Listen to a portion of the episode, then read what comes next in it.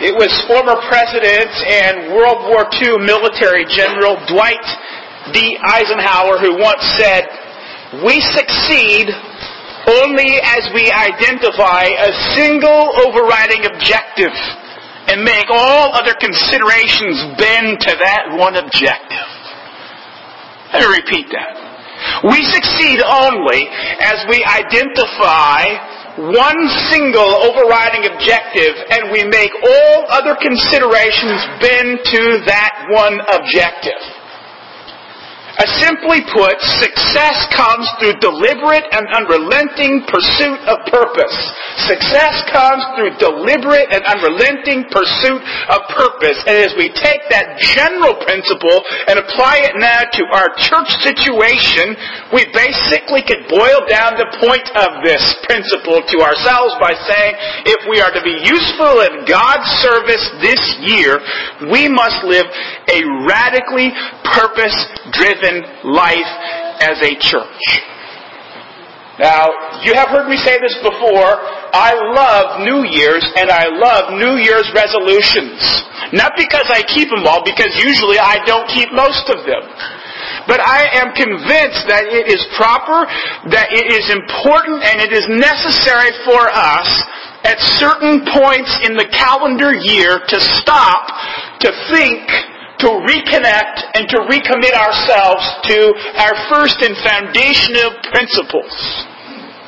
And that's what I want us to see here and to receive guidance from this morning as church and as individuals as we look to the model of Jesus Christ because what we see here modeled by Jesus Christ in this passage is that Jesus was radically guided by purpose.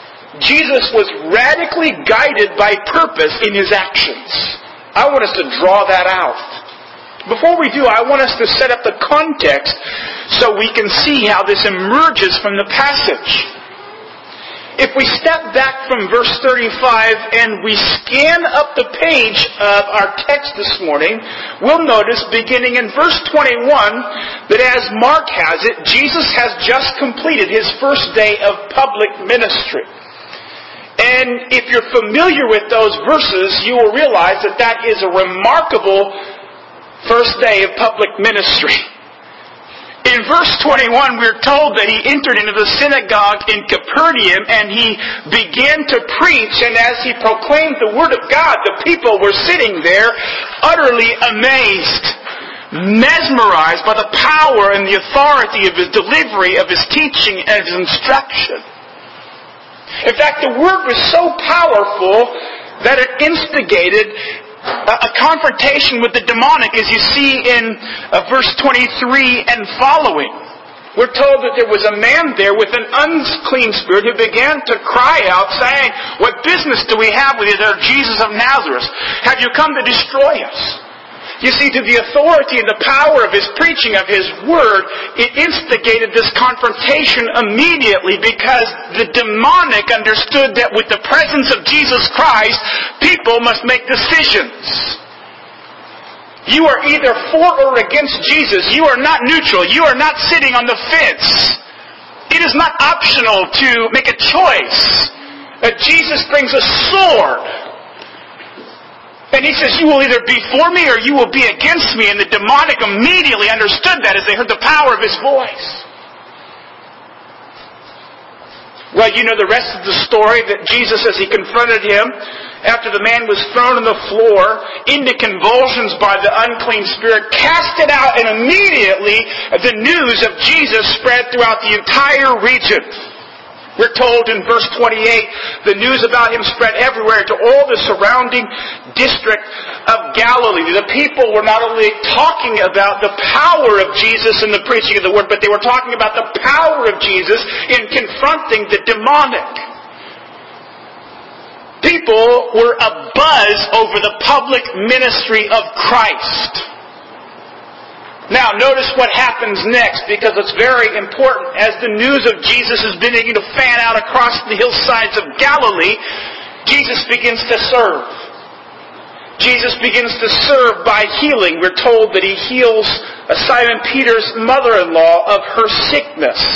And then in verse 32, we have this scene when it is evening. It says, after the sun had set, they began bringing to him all who were ill and those who were demon possessed. Now note this verse 33. The whole city had gathered at the door. The whole city had gathered at the door. We get the picture of now the surrounding region standing on the doorstep of Jesus Christ. Here's what I want you to get as we reconnect back into purpose. Jesus' first day of public ministry was a smashing success. If you were ever going to begin a church plant, this is exactly how you would want to do it. You would want to do it with the whole city knocking on the doors of the church, asking to come in for ministry. Now this is very important as we get down into the issue of purpose. Because the very next thing that we see in verse 35 is shocking. Because we're told here in verse 35, in the early morning, that is the next day, while it was still dark, Jesus got up, he left the house, and he went away to a secluded, secluded place and was praying there. He was praying. We're going to come back to this in a moment, but the disciples start searching for him because they don't know where he is, and they say, We've got a slew of people lying back a mile long who need your help. What are you doing? And here they find Jesus in a secluded place praying. Right there at that moment, just after finishing off a period of passioned prayer, Jesus says to the disciples, let us go somewhere else to towns nearby so that I may preach. Notice his purpose. That is what I came for. That is what I came for. You see, Jesus understands his mission. He did not come to set up a mega synagogue in Capernaum. Jesus did not come to center a base of ministry merely in Galilee to collect a cult following. What Jesus says is, I have come for this purpose, and the purpose is to preach the word, and it's not just here. He says it's elsewhere. I must fan out across the land of Palestine. I must minister to the lost sheep of the house of Israel. You see here, he's not distracted by success. He's not vacillating. He's not riding high on yesterday's ministry success and consolidating gains to, to bring together a huge megachurch. Jesus is in touch with his purpose and he says, no, that's not what I've come forth for. I have come forth to preach the gospel throughout Israel. He knew his purpose. And that leads us this morning to think about ourselves in relationship to this passage. We have a purpose. We have a purpose as a church, and the purpose of our church is that we are to be a community of witnesses to the gospel to build the church for the glory of God. We are to be a witness, a community of witnesses to build the church for the glory of God. That is the call of All Saints Reformed church, a community of witnesses to the gospel to build the church of God. Or we could put it this way. You've heard this before as we've talked about this in some of our meetings, by the grace of God, to become a financially self-supporting, reproducing church. You see, that's the aim of this congregation right here, to be a missionary people who are spreading the gospel in this community and beyond in order to build a church that builds other churches. That's it. To build a church that builds other churches. That's the purpose. I'll say it again. We are here for the purpose to build a church that builds other churches. And that can only be done as we consolidate and galvanize around that principle that we are a community. I didn't say that was my calling. I said it's our calling. It's our purpose. And there's two sides to fulfilling that purpose, and the first side is the church. As a church, we resolve to fulfill that goal by the preaching of the gospel of Jesus Christ, Lord's Day to Lord's Day. Collectively as a church, that is how we fulfill this calling. As a church, we do it through the public preaching of the Word of God. We do that through constructing community outreach events. We do that by advertising. We do that by our physical presence and existence here within the community. We come that we, we fulfill that by coming incarnational in our community. But it's for this purpose to preach the gospel, to reach the lost. That's our purpose. And we can't ever lose our sense of purpose. Because when the church loses its sense of purpose and its calling, which is directly from Jesus Christ, which is to make disciples by teaching everything He commanded, the church loses focus and reshapes its calling. When the church loses its focus on what Jesus commissioned it to do, the church goes in the wrong direction. Becoming a place that facilitates spiritual experiences, becoming a place that promotes concerts and cultural programs, offering entertainment for people of all ages. But that's not the purpose of the church. The purpose of the church is not to be a community center or a social organization.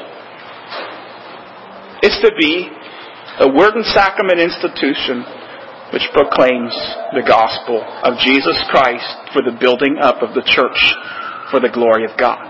That's our purpose. A community of witnesses to the gospel, to reach the lost, to build a church for the glory of God. That's the church's obligation, and now there's an individual obligation. The individual obligation, as I already said earlier in our service, emerges from Colossians chapter 4, verses 5 through 6. You can turn there uh, with me if you like. It emerges in Colossians chapter 4 verses 5 and 6 and we have uh, examined these verses at some length other times so we're probably not going to go uh, terribly in depth here but I want us at least to get the talking points, the major bullet points out of this particular passage as we apply it to ourselves and how we as individuals connect to this purpose of the congregation. And the apostle Paul here says to the saints that they conduct themselves with wisdom towards those who are outsiders, making the most of every opportunity. The very first part of our uh, commitment to the purpose of the church is that we as individuals, the apostle Paul says, are to conduct ourselves with wisdom towards those who are outsiders. Conduct is a command. It means to live. Paul commands us to live, first of all, around outsiders who are outsiders. Well, outsiders here uh, literally mean those who are not a part of a particular group. But obviously, the Apostle Paul is referring to unbelievers and unchurched people. He says, You go live around those people. Just like Jesus did. Just like Jesus did. He lived around the outsiders. You didn't find him uh, gracing the halls of the academia, the religious or power elite people, hanging out with the mayor and the supervisors he was with people who were broken, who were hurting, who were unchurched, who were lost. The apostle Paul says your part of the mission of the church is that you as an individual conduct yourself with wisdom towards those who are outside. You live around them, noticing this, making the most of every opportunity. In other words, what the Apostle Paul is saying, here is your obligation as you go out and you live your life in the world. And when you do that with wisdom, it is according to the Word of God, applying biblical principles and biblical commandments to how do you live, so that your life in terms of your speech and your conduct and your goals and your attitudes and the way you spend money and the way you treat people is conformed to the Word of God. When you live that way, Paul says opportunities come in your way to testify about Christ. And he says when that happens, you buy it up. You seize it. That's the first part of your obligation in fulfilling the purpose of this church as a community of witnesses to the gospel. The very first part is that you engage the world. You live in it. And you live in it with wisdom. And then the second side of that, the Apostle Paul says, now is your opportunity, here is your chance, and here's how you buy that opportunity up. He says in verse 6, let your speech be seasoned, be always with grace, as though seasoned with salt, so that you will know how to respond to each person. You see that? He says, now when you've had this chance, after you've been intentionally adorning the gospel in the world, it's going to happen. Somebody is going to ask a question somebody is going to ask a question. He says, you buy up that opportunity and here's how you do it. You talk to them. You speak with them. With speech that is with grace and seasoned with salt. And you say, what in the world does it mean? To have speech that's seasoned with salt. Well, I think in layman terms it means, it means this. Speak like a human being. Speak like a human being to another human being. So what does that mean? You know, one of our problems is, as reformed people, is the nature of our faith is highly intellectual. It involves grasping large theological principles and doctrines and enormous ideas. Sometimes it leads us to uh, overcomplicate things when somebody says, hey, what is the hope that you have? And what we want to do is launch out on a, a lecture on church history. You know? Or we want to immediately engage them in debates between uh, Gerstner, Sproul, and, and, and Van Til over the nature of apologetics. Or, or we want to talk about the nature of epistemology. Or uh, we would have all kinds of abstract discussions. What the Apostle Paul is saying to you this morning is talk to them as a human being. Have you experienced the grace of the Lord Jesus Christ? It's as simple as that. Do you know what it's like to be a sinner? Do you know what it's like to be lost? Do you know even better what it's like to be found? That's it. Do you know what it's like to be found? It's like we were seeing in Psalm 29, the voice of the Lord is thundering across the face of the waters. When the voice of the Lord comes, the mountains skip. The cedars of Lebanon break apart, and the deer in the forest run like mad. Because the voice of the Lord causes people to react. But more than that, it finds people. Through the preaching of the Word, the Lord finds people. Have you been found? Do you know what it's like to be released from the captivation of enslavement to sin? Do you know what it's like for God to be merciful to you, a sinner? Do you know what it's like to be that poor publican who Jesus speaks about is in private saying, Lord, be merciful to me, a sinner. I don't deserve it. I've blown it. I've not trusted in you. I've not walked obediently. I haven't deserved anything. I've gone against your word. I've done everything wrong. But I know there is no way for me to put my life back together. Only you can do that. Have you ever been there?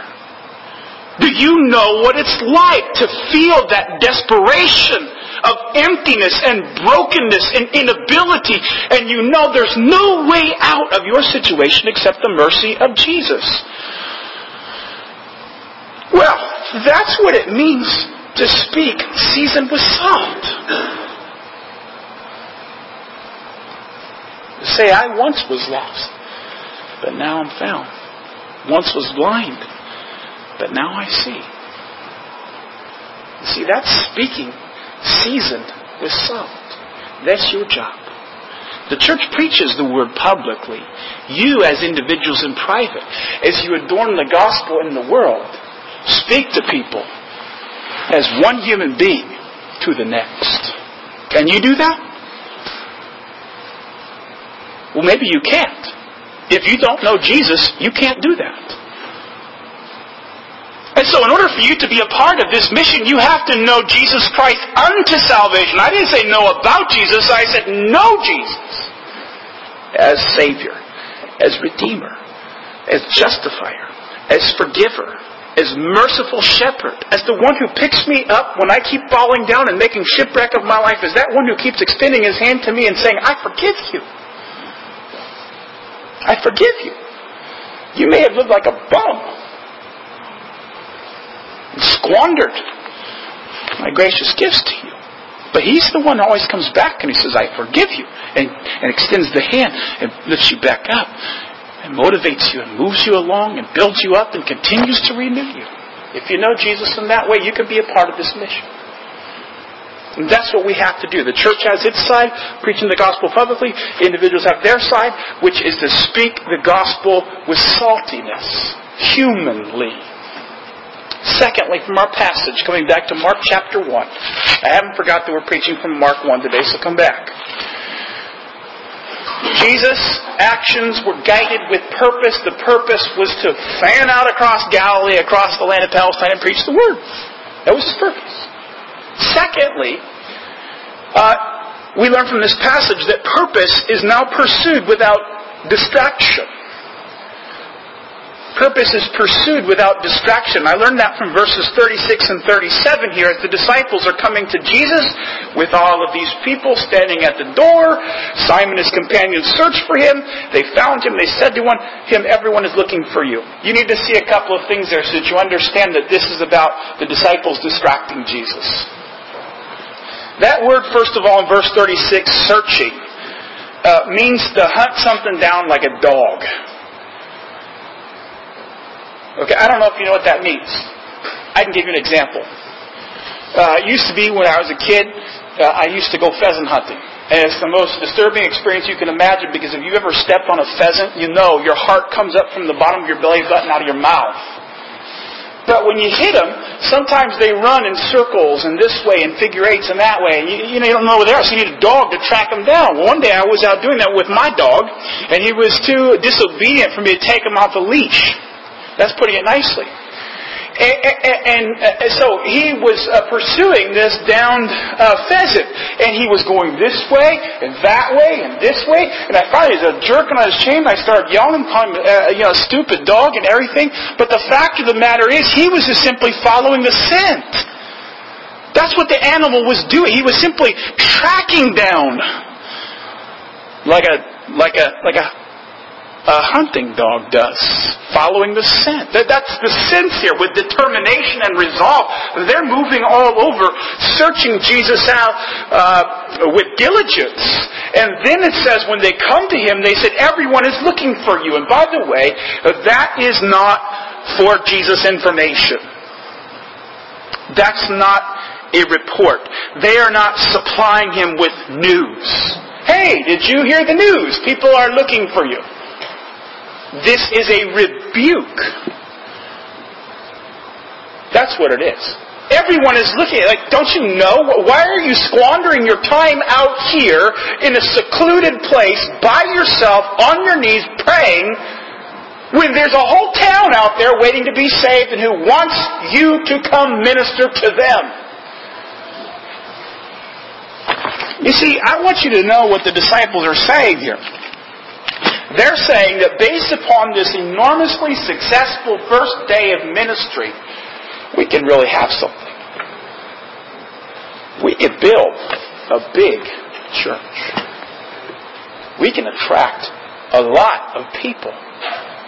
And they were staking their future to Jesus' ministry success and saying, come on now, get it together. We want to be a part of something big. Let's get back there to Capernaum. Let's get back to town and let's blow the lid off this thing.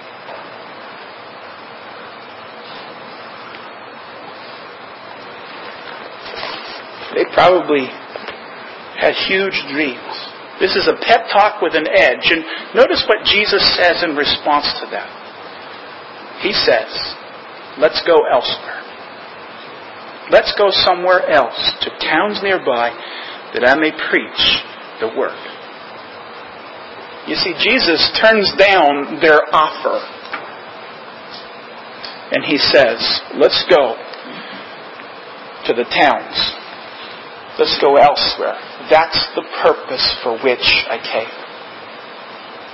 You see, Jesus understood his mission. He came to be a shepherd to the lost sheep of the whole house of Israel.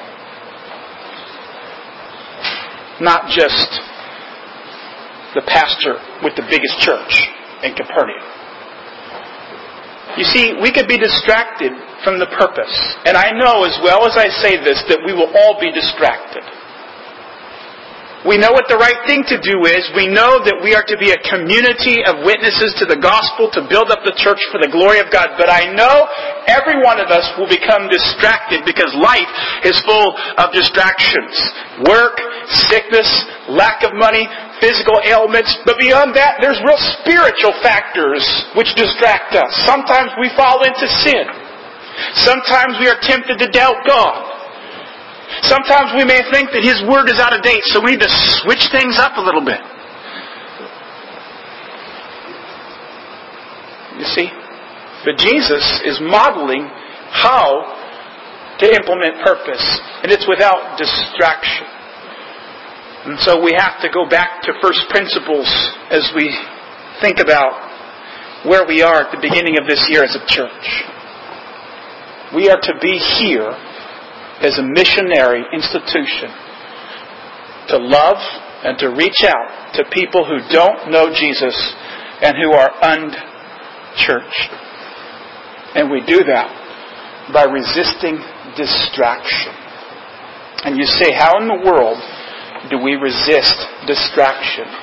Arm ourselves with purpose and keep our focus and our effort and our labor on what Christ has called us to do as a church and as individuals?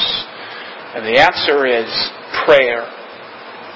This is a, a remarkable description of Jesus. Thirdly, here, purpose is reinforced in prayer. Notice in verse 35, it says, In the early morning, while it was still dark, Jesus got up and he went to a secluded place and was praying.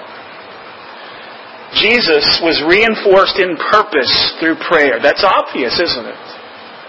He was reinforced in purpose through prayer. But I want us to see the nature of the prayer because it's crucial to helping us understand what kind of prayer reinforces purpose. Now, you probably can't see it in English, but in the original, it's like a megaphone. Jesus got up early early. The very first word in our passage means literally between 3 and 6 a.m. The second word in our passage means before the sun came up. And the very third word, just to help us understand that it was early, means literally very, very, very, very early. I think Mark's trying to tell us something with that about the nature of the prayer that reinforces the purpose. And then he says after that that Jesus went off to a secluded place. And literally that means a lonely or forsaken place. In other words, it's a place of solitude. It's a place of peace and quiet. It's a place where he can sit and think while he prays without distraction and calls upon the Lord to help him understand his purpose, his role, his calling, and how he's going to do it. That's the kind of prayer that reinforces purpose. Now I can already hear the people who aren't morning people here groaning. Personally, I love the morning. It's the best time of the day. It is really the best time of the day if you're a morning person. So I'm just going to say it doesn't necessarily have to be morning. It has to be a time set aside, though. That's the point of it all. You ask yourself, why was Jesus, after this enormously successful first day of ministry, uh, in verse 35, up before the crack of dawn the very next day? And the only answer that I can come up with here is that this was his pattern. He didn't break pattern. Here he is, uh, pleading with the Lord, praying, thinking. You see, that's the kind of prayer life that reinforces purpose and strengthens us to fulfill what God has called us to do. And that means then, for application purposes, we as a church need to recommit ourselves to this kind of purposeful prayer life. As a congregation, we need to be the kind of congregation who comes together and fervently calls upon the name of the Lord in prayer to help, to ask God to help us fulfill the calling that He's given to us. And so, beginning next week, and once a month after that, after the second service, as a congregation, we're going to gather together and split up in two groups, one with Elder John and one with me, and we are actually going to pray for help. We're going to pray for God's blessing. We're going to pray for specific people we know. We're going to pray for specific situations. We're going to pray for God's blessing upon the ministry of this church. We're going to pray that God would assist us in our purpose, which is to be a community of witnesses for the gospel, to build the church for the glory of God. Because that kind of prayer collectively is what reinforces purpose and strengthens us along the way. But secondly, it is an admonition. The example itself is an admonition to us as individuals.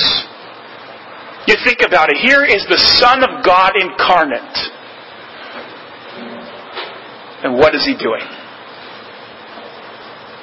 He's on his knees in a solitary place early in the morning praying. You know what? If Jesus needed that, I bet you we do. Just a, just a wild Yes, I suppose. If Jesus needed it, we need that. And so the example of the passage, the example of Christ calls us to that same commitment. And so I challenge you this morning, as members of this church, at the beginning of a new year, you set aside time to pray. You set aside time for the Lord. That's the best time for the Lord. And you call upon Him and you ask for His help to be that kind of purpose who goes out into the world around the outsiders and conducts yourself with wisdom and then is prepared to answer people with salty talk. You need prayer to do that. One last thing here we're going to see from our passage and then we're going to conclude this morning and that is finally purpose. Purpose is implemented strategically. Purpose is implemented strategically. And I get that from verse 38. We're told here, Jesus says, let us go elsewhere to towns nearby that I may preach the gospel. That word there in the original literally means administrative district. In other words, it's similar to our county seat. It is uh, it, it, reflects the sense of centers of significance, places where people live. Okay? In other words, Jesus had thought strategically as he had prayed, as he had reflected, as he had understood and internalized his mission. He knew that he can't just simply repeat slogans, I'm here to preach the gospel, but never connect it to life. You see, the way Jesus describes his calling, it's clear that he understands that he has a strategy to fulfill his purpose. And that is to go to the administrative seat. It's to go where the people are in order to preach to them the word. And that's so important for us to get. If we are to truly pursue our purpose as a congregation, we must think strategically about its fulfillment. You know, we can't allow this to simply be a slogan. We'll have a purpose driven year. Sounds good, doesn't it? You know, just have a slogan and put it on our bulletins and, and all of our letterheads. Let's be purpose driven. That's a great slogan. Catchy, easy, memorizable. We can reproduce it at any time, moment, or spot. But that's not simply what we're being called to do, is to have a slogan. We're called to implement the purpose strategically. And that will require us to do some work. It's something that is fulfilled intentionally. And as we conclude, I want to give us some examples of some ways in which we can intentionally and strategically fulfill this purpose. Obviously, it begins with prayer. That sounds like a, uh, an obvious application, and I realize that it is, but it is. Uh, if we're not if we're not steeping this in prayer, uh, we're not going to go anywhere. And so, The strategic application of the purpose begins in specific individual prayer for yourself, for your situations, for the church, for people, for individuals, for grace, for God's blessing. It begins with prayer. Second, it begins with uh, thought. There is absolutely no way in the world that we can construct a one-size-fits-all cookie-cutter approach to implementing our purpose as individuals. It can't be done. You and I have two uh, uh distinct situations. We're individuals. We have different experiences. We have different personalities. We have different temperaments. We have different ways of doing things. We have different contexts in which we live, different people we know. So there cannot be a cookie cutter approach. There has to be a distinct and unique approach. You have to think about yourself, your life situation, and how you can fulfill this. It requires thought. I believe Jesus put thought in it. That is reflected in the word that he uses. He thought as he prayed and reflected. How can I best fulfill my purpose? Put some time into it. Third, we need to be the kind of people who show hospitality. If we are to fulfill our purpose and to live our lives around the unchurched and unbelievers, we must be a people who are given to hospitality, and that is intentional. You know, you have to get close to people before you can talk to them. You have to get close. I get so disturbed when I see these clips, and, and I know it's done on purpose to make Christians look like a bunch of buffoons. But I really do get bothered by these pictures of these Christians with big bullhorns, shouting intimidatingly, Jesus loves you! It's scary when I hear it. I'm scared of those people when I see them. You can't shout at people. You have to be close to people. You have to be close. But you know, you get close over coffee. You get close as you, as you find a place to sit down and just relax and talk. You have to be intentional about that. So maybe you as a family invite uh, some of your co-workers and their families out to the park for an afternoon. You have a barbecue and you get to know them. Or maybe you invite your buddies over to the house to watch a ball game or UFC. Maybe you resolve to uh, get to know all the parents on your child's little league or soccer team. But whatever it is, it's going to involve close contact. It's going to involve you intentionally taking initiative to build a relationship with them, and that's hospitality. And that's our challenge to commit ourselves to that kind of a lifestyle as Christians who live close to people so we can talk humanly to people. Fourthly, this is something we do as an entire congregation. And I'm going to end with this. This is something we have to do as an entire congregation. This is not just uh, you trying this as an individual. All of us have to do this. All of us. We have to, in this church, cultivate a real sense of community here among ourselves. We have to cultivate a real sense of community here among ourselves. In other words, that means that we are to be like a family. We've always tried to operate that way. But we need to continue to commit ourselves. We need to live as a family, to cultivate a real sense of community where we pray for each other, where we help each other, where we communicate to each other, we show hospitality to each other, we sympathize with each other, we uphold one another, we have a common sense of identity, we have a common sense of purpose, we have a common set of practices, we have a common way of looking at the world. We reinforce each other. That's what I'm saying. That's what a community does. We reinforce perspective perspectives. We reinforce beliefs. We reinforce relationship together. So that when people see that, they marvel and they say, wow. Now that's not something I'm coming up with. That's something that Jesus prayed for. John chapter 17, you can look it up for him yourself, but Jesus prayed this for the church. He prayed that the world would come to know that the Father had sent the Son for the salvation of the world. As the world saw the unity and the love of the church for each other. People of God, this is our calling as a body, as a collective unit in order to fulfill our purpose, which is to be a community of witnesses to the gospel to build the church for the glory of God. We do this together. We build a community. We cultivate a community. And we show the love of Christ to each other. That means every person here resolves to do that. We all need to make a commitment to doing that. We cannot have people sitting on the sidelines. We cannot have people sitting by themselves. We cannot have people avoiding others. We cannot have two or three people spending uh, time together every week ignoring everybody else at church. Wrong.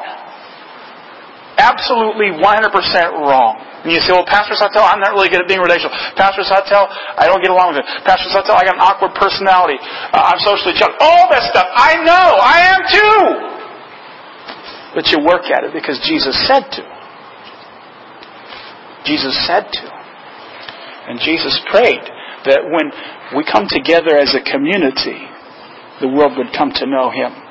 And that He was the one that the Father sent because He loved the world that whosoever believes in him will not perish but have everlasting life. So you ask Jesus to help you. And we together build a community. That's my challenge to you guys. That's our challenge to our church, that we would have a year driven by purpose. And I want to conclude again with the wise words of General Eisenhower. We succeed only as we identify a single overriding objective. We succeed only as we identify a single overriding objective and we make all other considerations bend to that one objective. Let's internalize that thought and ask God to bless and establish the work of our hands. Let's pray.